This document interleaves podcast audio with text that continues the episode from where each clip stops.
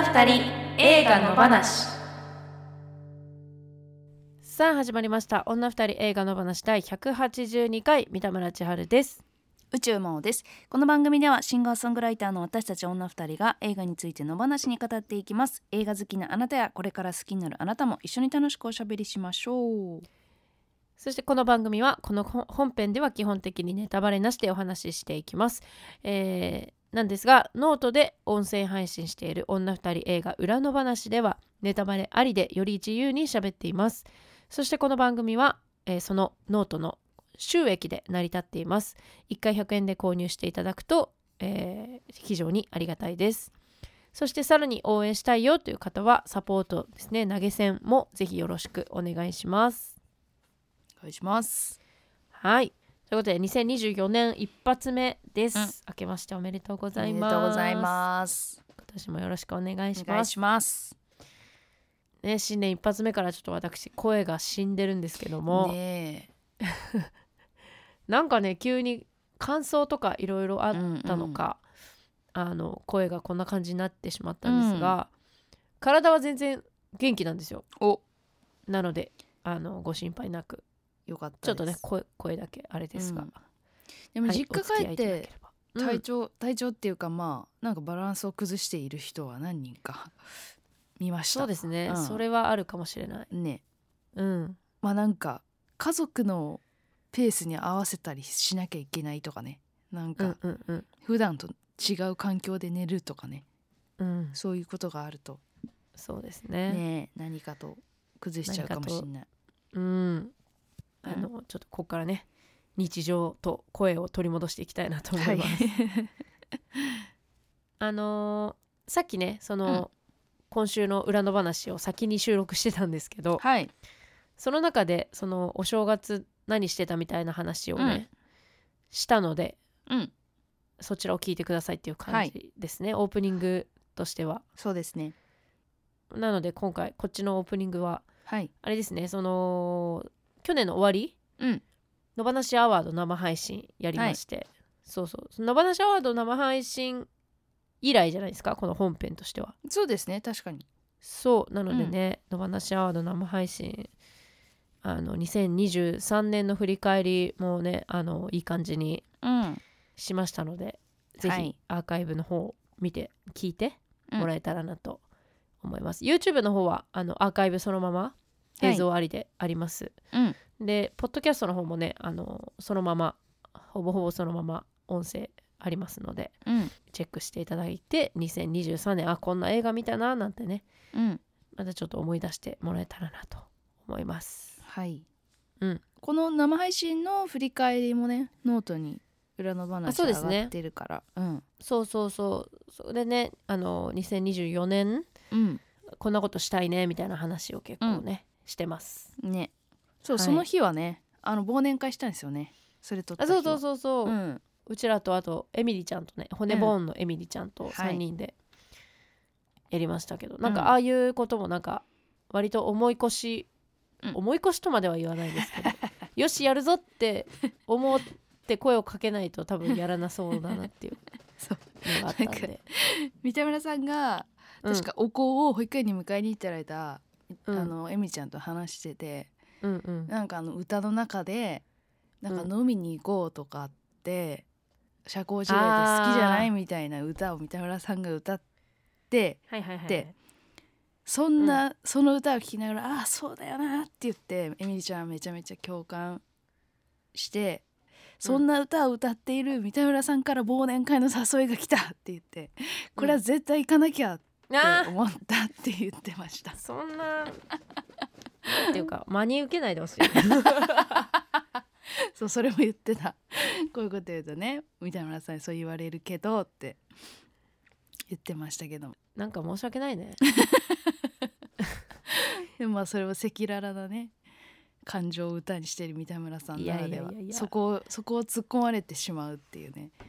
まあそうですね、ね、しょうがないね、うん、そうなんかいやだってさ私結構人と集まったりさ、うんうん、いろんなまあお酒そんな飲めないけどはいはい。あのワイワイやるのは好きなんですね。ねいや三田村さん結構誘ってくれてる印象はあります。あのキャンプとか。あそうですか。あそうそうそう、うん。好きなんですよ。好きなん、ね飲み会も何回か誘ってもらった気がする。そう。だけどやっぱお子がいるとさなかなか夜飲みに行くとか、あ今はね。そうできないからうん多分みんなも他の人もさ多分誘いづらいと思うんだよね、うん。いやそうね。お子さんがいる家庭の人はみんなね、そう。別に夜昼前にちょっとね。夜昼関わらずうん。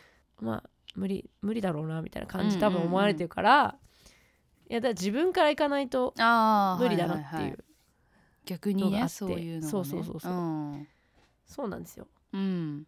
ここにいるよっていう感じで、はいはいはいはいまあ確かにね。コミュニティもそうやって変わってっちゃうのもなんか寂しいですしね。そうなんですよね、うん。なのでちょっと積極的に会いたい人には会いたいなっていうかうんうんうん話したいなとか、そういうのはなんか実行していこうとういうん。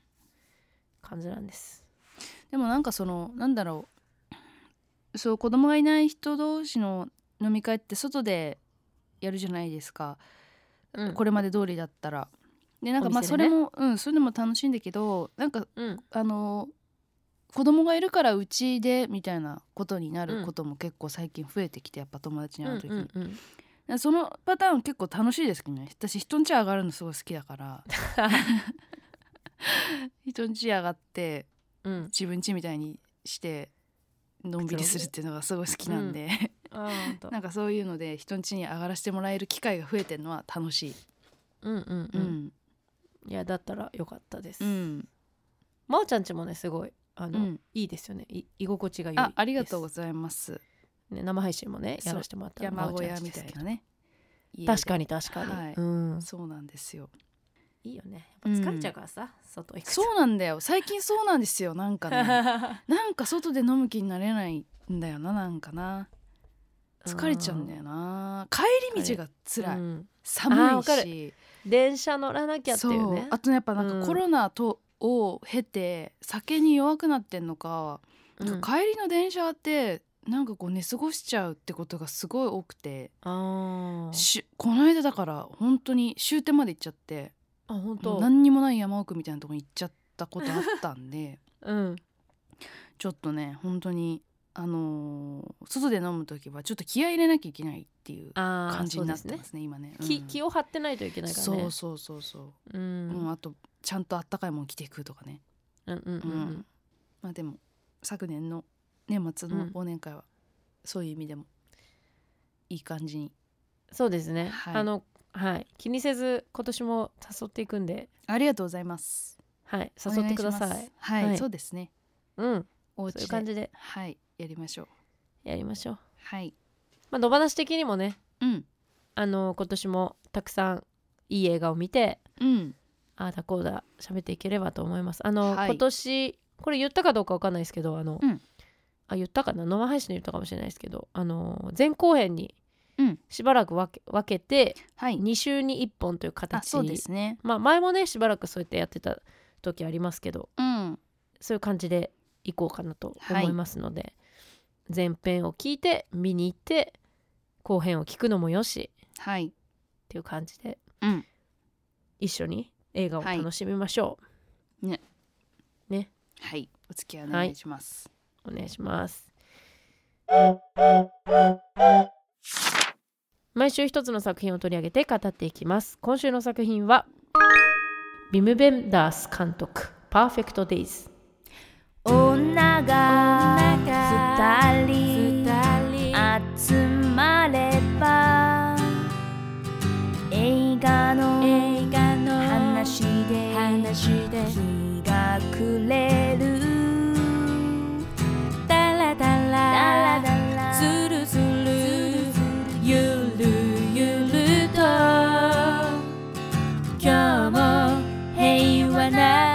木曜日。今日も平和な木曜日。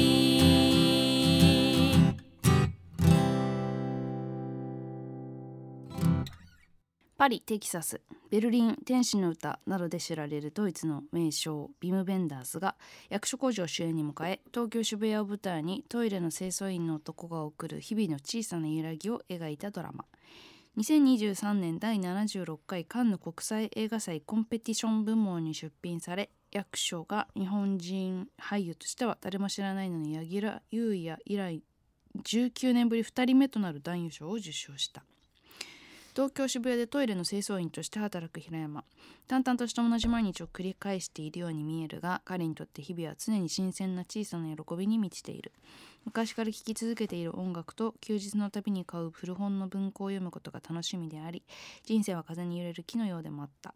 そして木が好きな平山はいつも小さなフィルムカメラを持ち歩きシーンを重ねるかのように木々の写真を撮っていた。そんなある日思いがけない再会を果たしたことをきっかけに彼の格好に少しずつ光が当たっていく。東京渋谷区内17カ所の公共トイレを世界的な建築家やクリエイターが改修するザ・東京トイレ東京トイレプロジェクト？に賛同したビベンダースが東京渋谷の街そして同プロジェクトで改修された公共トイレを舞台に描いた。共演に新人中野ありさのほか田中泯、えー、江本時生石川さゆり三浦友和ら。カンヌ国際映画祭では男優賞と合わせキリスト教関連の団体から人間の内面を豊かに描いた作品に贈られるエキュメニカル審査員賞も受賞した2022年制作日本今年一発目。うん。ねこれなんか結構あれですね。うん。見られてますね。見られてますか？うん、うん。なんか映画 .com のあれでなんか1位だったし。はいはいはい。ランキングとかね。ね劇場も結構埋まってるし、うん。うん。かなり話題なんだなって感じしますね。うんうんうんうん、うん。まあカンヌで撮ったとかいう話はうん。知ってはいたんですけど、はい。こうどういう話かみたいなのはああんまりり知らずに見に。行ったらああああっていう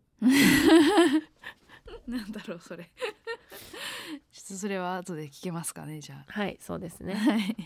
はいじゃあ感想メールいきそうますですね。すはーい。えーシネマヒーロー名曲さんかな？はいいつもありがとうございます。はい。えー、三手村さん、まおさん、明けましておめでとうございます。今年もよろしくお願いします。お願いします。えー、2024年最初の課題作についてですがまず役所さんはじめ、皆さんの演技は素晴らしくストーリーに派手さはないもののさすが感がありました。一番印象に残ったシーンはトイレから出られなくなった少年が最後平山に手を振ってくれた場面です。その前にその子の母親の取った行動に怒りすら覚えた私としては救われました。ただ全体的に疑問符がいくつも浮かび集中しきれない面もあり残念でした。えー、まあこれネタバレにならないですよね。言っていいのかな。いいんじゃない？ね、疑問1 通勤に高速道路を利用しているか高速代は支給されているのか。自己負担なら大変そう。疑問2映画後半で取り締まりを受けそうになってしまう場面があったように日常的に駐車違反をしているのか。取り締まられた場合反則金は誰が負担するのか。疑問3飲みに行くのに自転車を利用して日常的に酒気帯びまたは飲酒運転をしている。徒歩圏内の設定にすればよかったのではないか。123ともえー映画の中の出来事が気にするなという考えもあるかもしれませんが場合によってはザ・東京トイレのトイレットの清掃担当の皆さんに対して誤解や偏見を生んでしまうのではないかと危惧します。あと役所さん過去兄と麻生さん過去妹の間に何があったかを考えました。2人の父親は鎌倉過去鎌倉パンフレットの稽古の紹介欄よりで会社経営をしていたが厳しすぎる父親に嫌気がさして兄が出て行ってしまったため妹が継がざるを得なくなってしまった。その娘を継ぐことを期待され息が詰まるような生活を強いられ家出を試みた。ベタな妄想ですみません。最後にパンフレットの表記は Perfect Day の複数表記で S を表しているのでしょうね。以上取り留めのないメール失礼いたしました。うん。はいありがとうございますまあこのパーフェクトの表紙ねうんうん。 Perfect Day って書いてありますね。パーフェクトデイがたくさんあることなほどねで、ああそういうことか。パーフェクトデイズ。はいはいはいはいはい。まあこの疑問は普通に思った。あー疑問123ね、うん。確かに。まああとあの、うん。もう一個4として言うならうん。あの家の鍵あんま閉めてなくないっていう。全然閉めてないですよねね。閉めてない。だからま一回ねあの姪っ子があ、うん、開けてるシーンはあったの、あすあ最後の方ね。最後の方っていうかあうん。鍵を渡されて、はい。でも確かに。閉めてるシーンがなかったの。うん。あれ閉めないでいくんだと思って。そうなんかそうだから多分なんかその何も持ってないっていうことの取られるものが何もないっていうことの表現として鍵閉めてないっていうあことなのかなって思ったけどまあうん。姪っ子が来るようになったりとか、あとは彼が持ってるカセットテープに結構価値があるっていうことが分かってきたりうんうんうん。した時に閉めた方がいいんじゃねっていう気持ちにはなっあそういう変化、うん。変化なのかな？あー。だんいやでもだん閉めるようになったのかなもしかして。意図してない気がするな。ね。うん。そうその辺もね気になったしね、ううん。んいやシフトとかどうどうなってんのって最初ちょっとよく分かんなかった。たかしと一緒にうん。清掃するトイレとそうじゃないトイレってあるんだね。とか。うん。一、人ずつに分かれてる。うんたかしが真面目に来てるように思えないけどどういうシフト組んでんだろうみたいうんうん。なうん。そうね。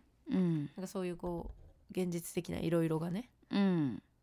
思っちゃうところはありますね、普通に式帯運転、あーそれはなんか今気づいたわ。うん、今言われて、まあ、ね帰りは自転車を押して歩いてるという。いや漕いでましたよ全然。声出た？全然漕いであたそうかそうか。そう。どういうあれなのかな。なんか最初あの高速っていうかまあ一般道を運転してる場面でものすごい遅かったんですよ、運転が。うん。であこれ法定速度に合わせてんのかなって思ってやっぱ映画だからその辺、みんなの目に触れるもんだから気をつけてんのかなと思ったらうん。全然気にしてなかったから、うんうんううん。ん、最終的に自転車の場面では、まあその辺もねちょっと気になったりはしましたけど。そうね。あとは、うん。兄弟のその役所さんと妹との、うん。まあわだかまりというか、うんうんうんうん。まあ、何かあったんだろうなっていう感じがしますけど、それについて具体的に話はないっていう、うんうん。そうですねいやなんかなんて言うんだろう。まあ映画だから気にするなっていう話もあるしんえっとだからこそ映画だからこそ気にした方がいい設定っていうのってまああると思うんですけどそれぞれに、なんかそのだからなんかこういい感じにごまかしてることがちょっと気になってくる種類の映画ではあったなっていうのはちょっと思ったんだよな。シンプルだからうん。なんかより。うんそうなのかな。んなかそうそうそのなんか良きメッセージの裏側にいろんなものを隠しちゃってんじゃないのかっていう気持ちを持たざるを得ないような映画だったような気がしちゃって私は。う、んうんうん。うん、すごい難しいところなんですけど。ありがとうございます、はい、ありがとうございます。じゃあ次のメール。はい。はい。ココベリさんいつもありがとうございます。ありがとうございます。えー、っとまず皆さんの役所広司さんが演じる作品を見る理由は何でしょうか？私にとっては実在感です。演技が上手い俳優は多いですが彼のようにキャラクターの存在を感じさせる俳優はなかなかいないからです。今回のパーフェクトデイズも役所広司さんだからこそ説得力があると思います。平山の日常はパーフェクトに見えます。カメラの目線を少し変えているだけで毎回同じことを完璧と言えるほど繰り返していますね。最初はタイムループしているかと思うくらいでした。ただ映画が進むほどそんな彼の日常にも少しずつ亀裂ができます。ます。そういう意味では彼の日常はパーフェクトさを失っていくように見えます。それでも私はそんな彼の日常をパーフェクトデイズと言いたいです。彼の日常には様々なイレギュラーが起こり始めます。平山はそんなイレギュラーに対し自分を否定する世の中を恨むなどの行動は一切しません。むしろイレギュラーに向き合う彼の姿にはクスッと笑ってしまったり共感したくなります。今度は今度今は今とただ笑うだけの姿を見ると私はなぜか素晴らしさを感じますね。映画内に木漏れ日が何度も登場しますが私は木漏れ日が美しい理由は見えそうにして見えない。その先には美しい太陽と空があるからだと思います。私には最後の平山の表情が泣きそうで笑っているように見えました。その何かしら表現できない感情こそ木漏れ日のように美しい私たちの人生パーフェクトデイズではないかと思います。うん。はい。素敵な受け取りというか、うんうんうんうんうん。そうですね。うんですね。確かにうん。役所広司さんは本当に実在感ありますよね。うん。だからなんか役所広司だけが際立っちゃうみたいな場面も多いなっていうのは、うん。なんかお他の映画見た時に思ったことがある。うんうんうんなんかうん役所広司だけ異常にうまいみたいなうん。ことも起こりうるから、まあ、今回はね皆さんすごい良かったけど、うん。うん。まあ、でもほぼ役所工事 そうね。の力うん。で画面が成り立ってる、ね、まあ、ラスラストもそうだしね。そうですね。でなんか、そうそういう映画がちょっと多すぎるような気もするよいやなっていう。あー役所工事力に頼りすぎてねえかみたいな。のもあったりしますけど、うんうんうん。うん木漏れ日もねうん。キーワードでありますね。そうですね。はい。えー、と、もう一ついきます。はいありがとうよございます。かさん。はい。はい、いつもありがとうございます。新年映画はじめパーフェクトデイズとっても良かったです。役所広司さんがドイツ人の人が映画を見た時に役者ではなく日本のトイレ掃除の人に日常に見えたら嬉しいと言っていました。実際に自然な演技で平山の日常を見ている感じでした。ラストの車を運転している時の表情が本当に良かった。一言感想。まさかの紅白歌手にびっくり。東京の公衆トイレの種類に驚く。河本さんが演じた飲み屋の店主がいいキャラしてた。変化の少ない映画なので合わない人もいると思いますが私はとっても面白かったです。うん。うん。ありがとうございます、ありがとうございます。うん、ラストね。そうね。ね。ちょっとあのーパールを思い出しましたけど、いやほんと思った。パールやん。泣き笑いの演技が。パールパールやん。全長回然し。状況と意味が違いますけどね、でも違いやってることは同じに泣き笑い長回しっていう、やっぱあれちょっとねあの絵のパワーはすごいなって、ね。いや私だからあれがあったから宮越がうん、ちらついてちょっと怖かったですね、ちょっと見てられないって気持ちに若干なった、人殺したのかなみたいなね。ねちょっと怖さありましたよね。ありましたね、うん。いやなんかだから結構ね結構笑うんですよ役所広司この映画で。一人で。そうだね。ね。でそれが若干不気味っていうのはそうなんだよね。あるんですよね。何に笑った？今そうそうそうそう。これ客観的にちょっと待てよ。これ役所広司さんが演じて演技してるからすなんか良さげに見えるが、うんうん街ですれ違ったらうん。割と怖くない？みたいな。うん。ちょっと不気味ですよね。うん、うん、うん、そんなとこもありましたね。ありましたね。あはい。りがとうございます。あ、りがとうございます。女二人映画の話女二人の推しポイント。この映画の推しポイントをお互いにプレゼンしようっていうコーナーです。今日は私からいきます。はい。三田村千春的推しポイントその1、えー外国の人から日本人ってこう見られてるんだという確認をたまにすることはとってもなんか勉強になります。はい。なんかちょこちょこあるじゃないですかこういうのって、なんかあーまあその実写じゃないけど鬼ヶ島じゃなくて犬ヶ島？あーはいはいはいはい。もなんか日本うん。人ウェス・アンダーソンね。はいはがい出てくる、うん。日本語喋ってたりとか。うん。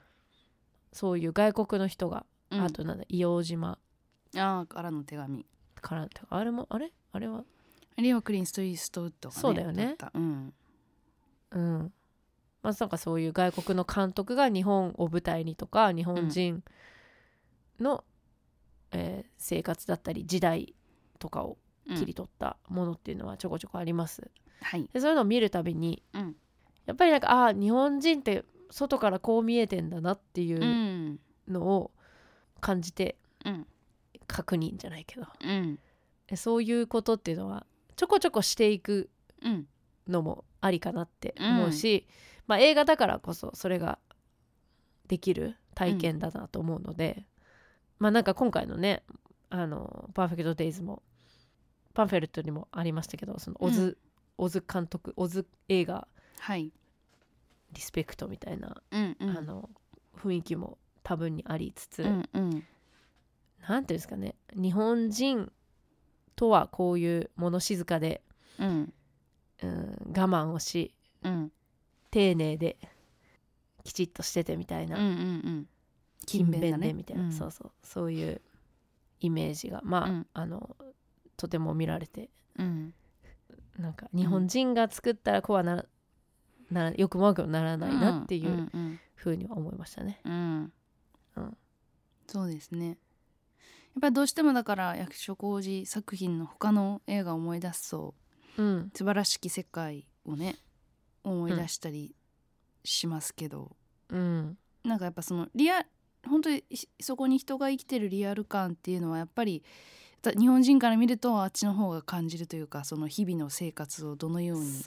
送っているかっていううん。その些細な細かいディティールみたいなものに何かこう共感するっていうのはやっぱりあっちの方があった感じはあるけど、うん。うん、やっぱりイイメージの中の日本人像っていうところは若干ありましたよね。うん。うん、あの姪っ子の髪型とかね。あー。なんか。確かに今時の若い子これやんないだろうみたいな。うん、うん。メイクの感じとか。あとニコちゃんね。うんうんうんそうそうそう。たかしの好きな女の子。ああニカたかしニコちゃんは姪っ子でうんたかしの好きな女の子はあえっとあやちゃんあやちゃん。あやちゃん。うんうん。のそのか顔の感じとかもなんか、うんうんうんうん。そうそう外国人がイメージするアジア人の顔ですよね。うんうんうん、うん。そういう感じ。わかる。うん。でなんかだからちょこちょこリアリティを感じないのはそのなんかああいう顔の女の子が働いてるお店ってなんだろうっていうのとか。うん。なんかなんだろうキャバクラみたいなもんじゃないだろうしクラブとかバーとか、うんなんだ。なんかわかんないけどなんかそこに高志が金を握りしめていく感じとかもどういう関係性っていうかその多分うん1万、1万2000円のうん。テープでこれがあればいけるって言ってたからそんなうん。高くないですよね。高くはない、ん。そうそうそうそう、なんだろうとかね。うん、うんあのカフェなんていうのメイドカフェ的なコンカフェみたいなやつかなでもあの風貌のあのファッションの女の子がそういうとこで働いているかなっていうとちょっと違うような気がするんですけどね、なんかそういう文化的な場所ならなんかわかるんだけどなんかライブハウスとかねなんかそういうのだったらわかるけど、うんうん、でも店に会いに来てっていうのは何だろうなって思ったりとかなんかその辺の、うん、そ そういうち細かななんか違和感みたいなものがいっぱいあって、まあそれはそれでなんかちょっと面白かったっていうのはうんうんありますけどね。うん、はい、でもなんかそれがなんかうん 全てわ悪い意味というわけではなくて、うんそうですね。そうそうそう。それによって分かることもいっぱいあるので、うんうん。そう。たまにこういう映画見たいなって思いましたっていう、確かに。じゃあ私も似たような感じで。はい。はい。行きたいと思います。宇宙回ってき推しポイントその1日本人から見ても観光映画と思いました。あうん、やっぱ初詣とかで浅草寺に行こうみたいなことが何回か私にもあったんですけど、うん。まあそういう時に浅草とか行くとやっぱりテーマパークなんですよね。なんて言うんだろう。下町、うん。昭和下町の雰囲気を味わう場所みたいな感じで、日本っぽい文化みたいなものにで固められたエリアっていううん。イメージがあるのでやっぱ観光しに行くって感じなんですよね。浅草って。ーうん。でどんだけ通っても。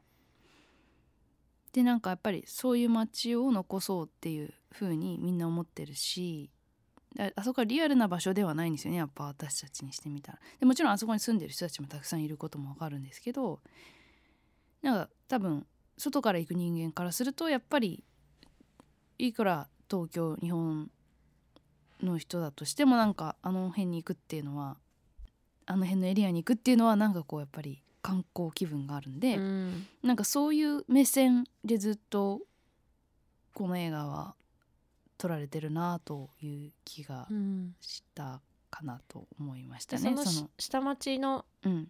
感じ昭和の感じに、うん。まあ、スカイツリーが立ちうん。そのあと渋谷の近代的なトイレっていうのもねあそうね。また出てきてね。そうそう。うん。そのアンバランスさもそうですね。面白いみたいな、なんかそれが日本東京みたいな外国の人のイメージもあるだろうし、あうん。そういうカルチャーのごったに混ぜ合わせ感というか、銭湯とかね、銭湯とかね、まあ、あのアパートもそうだけうど、んそう。うん。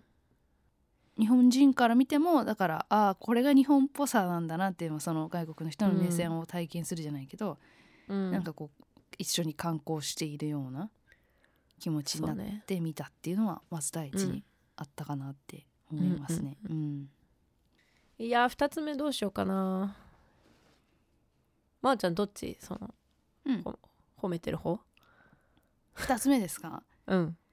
あーどっちかっていうと褒めてる方かな。あそうなんうん。オッケー。まあそうね。はい、まあなんかこの後の極論で、うん。暴論で、来週来週ね。そうですね。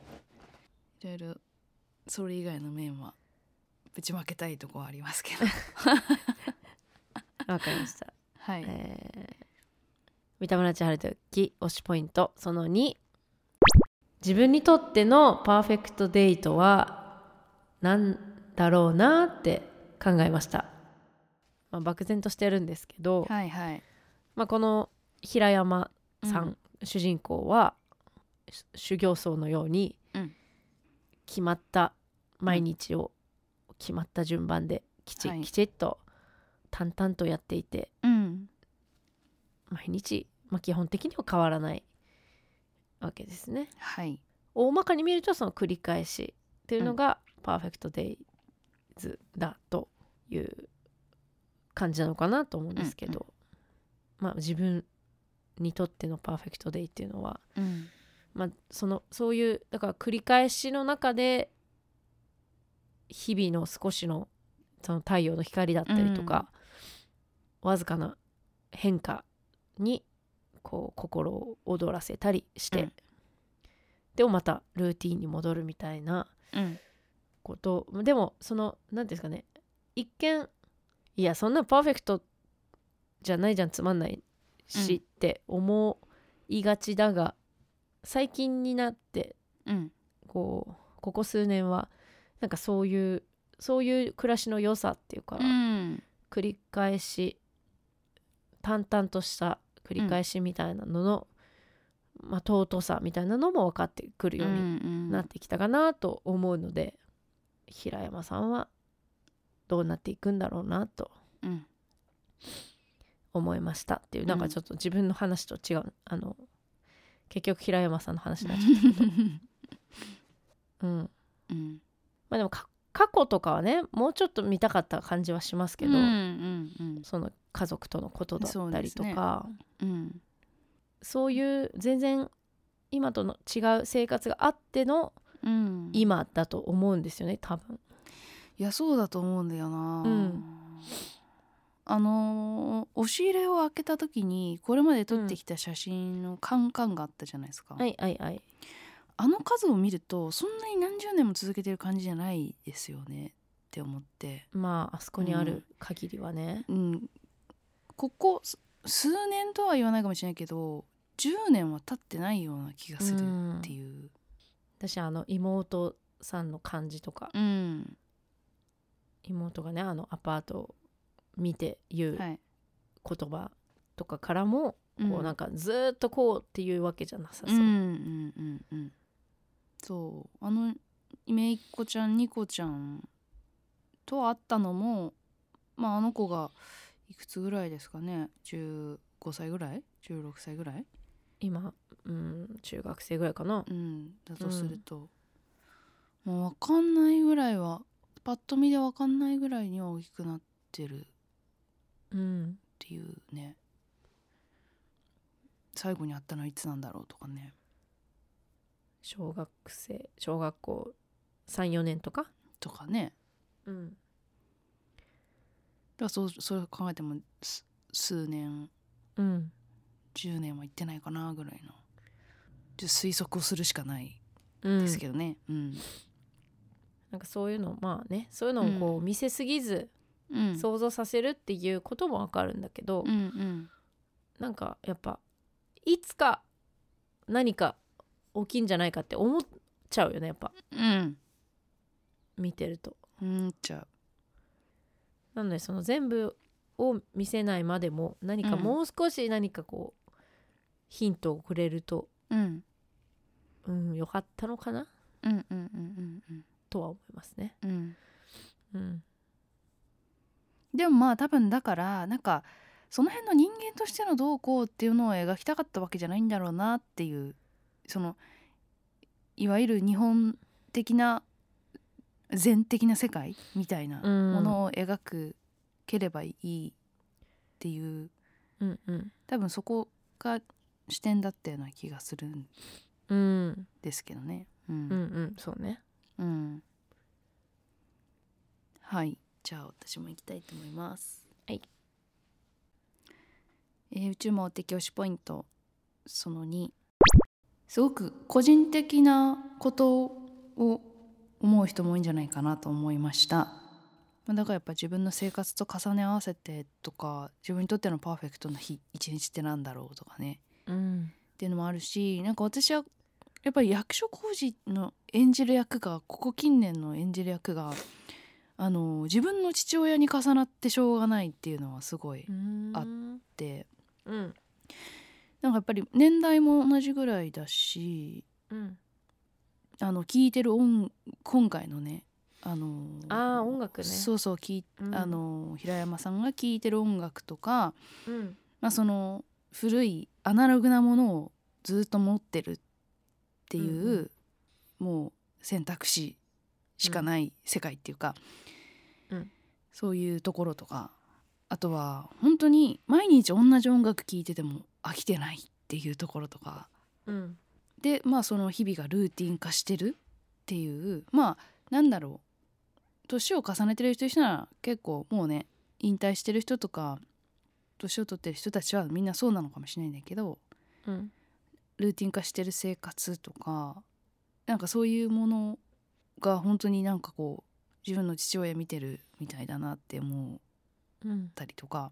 でやっぱそこになんていうかこうガチャガチャ生活してる自分からすると羨ましさはやっぱりあるんですよね。ううん。ん、なんかこう自分のやるべきことが決まっててもうそれ以上やろうとしいない、それもどうなのかなって思う時もあるけど、うん。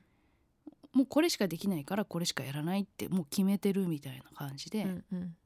日々を過ごしているっていうのが本当になんか心乱されることなくいるんだろうなっていうのがあったりとか、まあでももちろんずっとそうなわけじゃなくていろいろな段階があっただろうしっていうのはあるんですけどでもなんかそのなんだろうやっぱりああいう肉体を使った仕事をする人たちってうん。どっかでそういう風に生きるところってあると思うんですよね。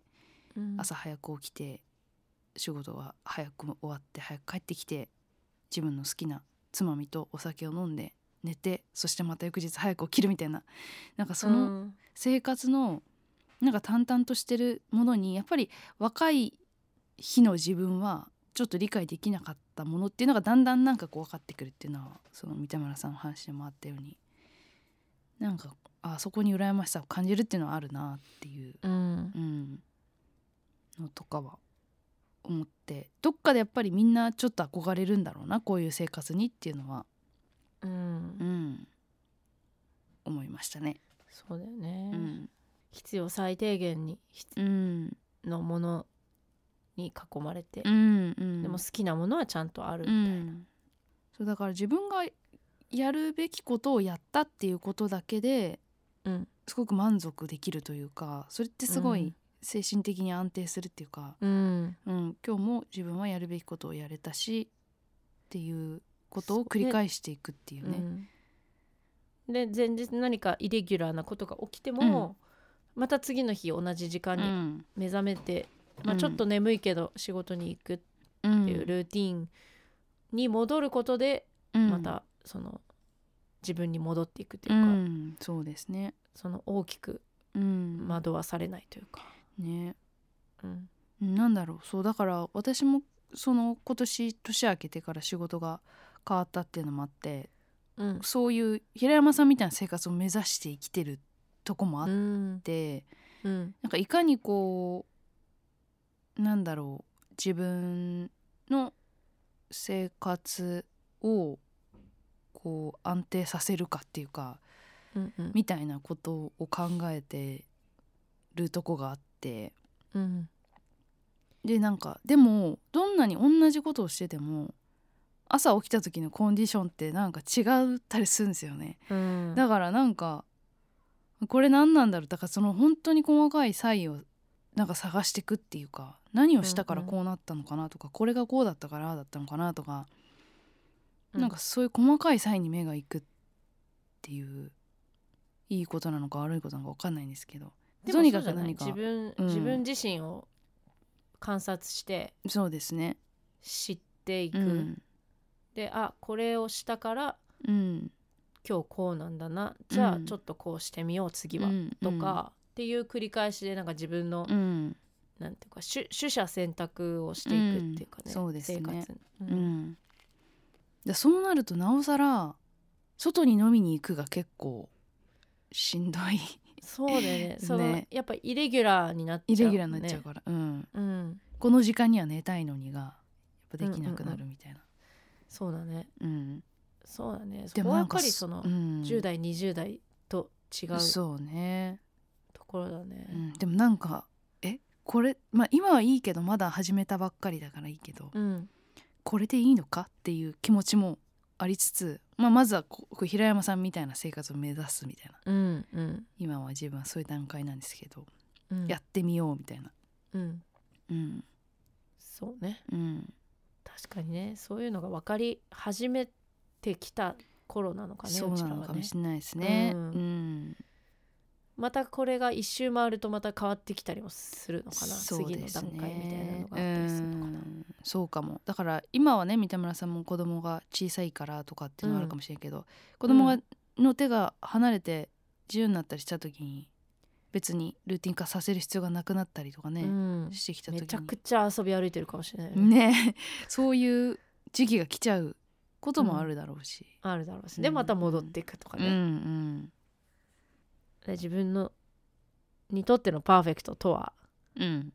何かをこう探してんのかなずうんっと、うんうんそうですね。そうかもね。うん。うん。はい。良いですか？そうですね。はい。今週は前編なのでここまでです、来週も引き続きパーフェクトデイズを喋っていきますので楽しみにしていてください。はい。今夜朝まで映画もいいよね。二人の話。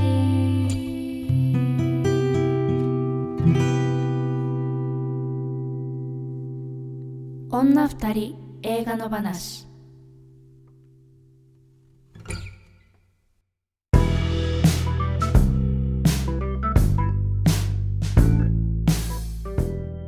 でねさっきも言いましたが、えー次回来週1月18日はビムビム・ベンダース監督パーフェクトデイズ後編をうん。喋っていきます、はい、はい、そしてえっ、とその次ですね再来週とあと2月の頭に扱う次の作品を発表します。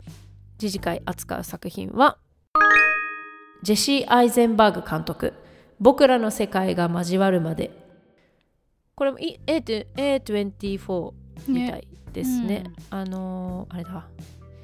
そうそう。おミュージシャンを目指す高校生の男の子。うんとその母親？うん。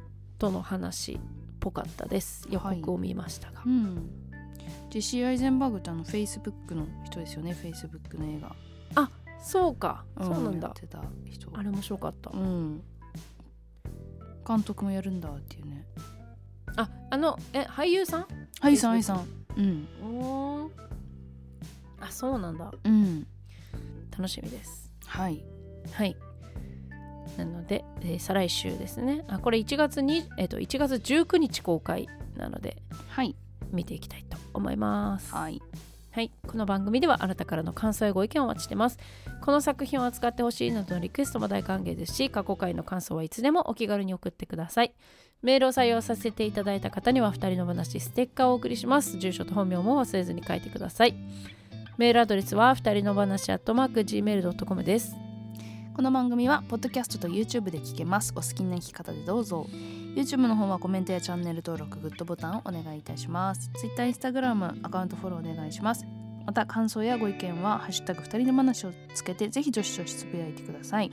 そしてこの本編と合わせてさらに喋り足りないことを女二人映画裏の話として喋っています。こちらは女二人映画裏の話のノートにて音声配信中で一つ100円で購入していただくと聞くことができます。今週はフリートーク会でえっと正月何したみたいな話をしてますのでぜひ聞いてください、はい、じゃあまおちゃんお知らせお願いします。はい、えー、と宇宙魔王はですね、えー、と今のところライブなどの予定はありませんけれども3月に、えーちょっと決まってたりするのでまたお知らせできる頃になったらお知らせしたいと思います。はい。えー私三田村千春はですね2月から、えー、と毎月期間は決まってないんですけど、はい、え1ヶ月に1回弾き語りのワンマンライブをしていこうということでその初回がですね2月の25日に決まってます、うん、はい、また詳細は、えー、とすぐお知らせすると思いますのでぜひよろしくお願いします。すごい。ということで来週も木曜夜8時に配信です。ぜひ聞いてください。ここまでのお相手は三田村千春と宇宙魔王でした。さようなら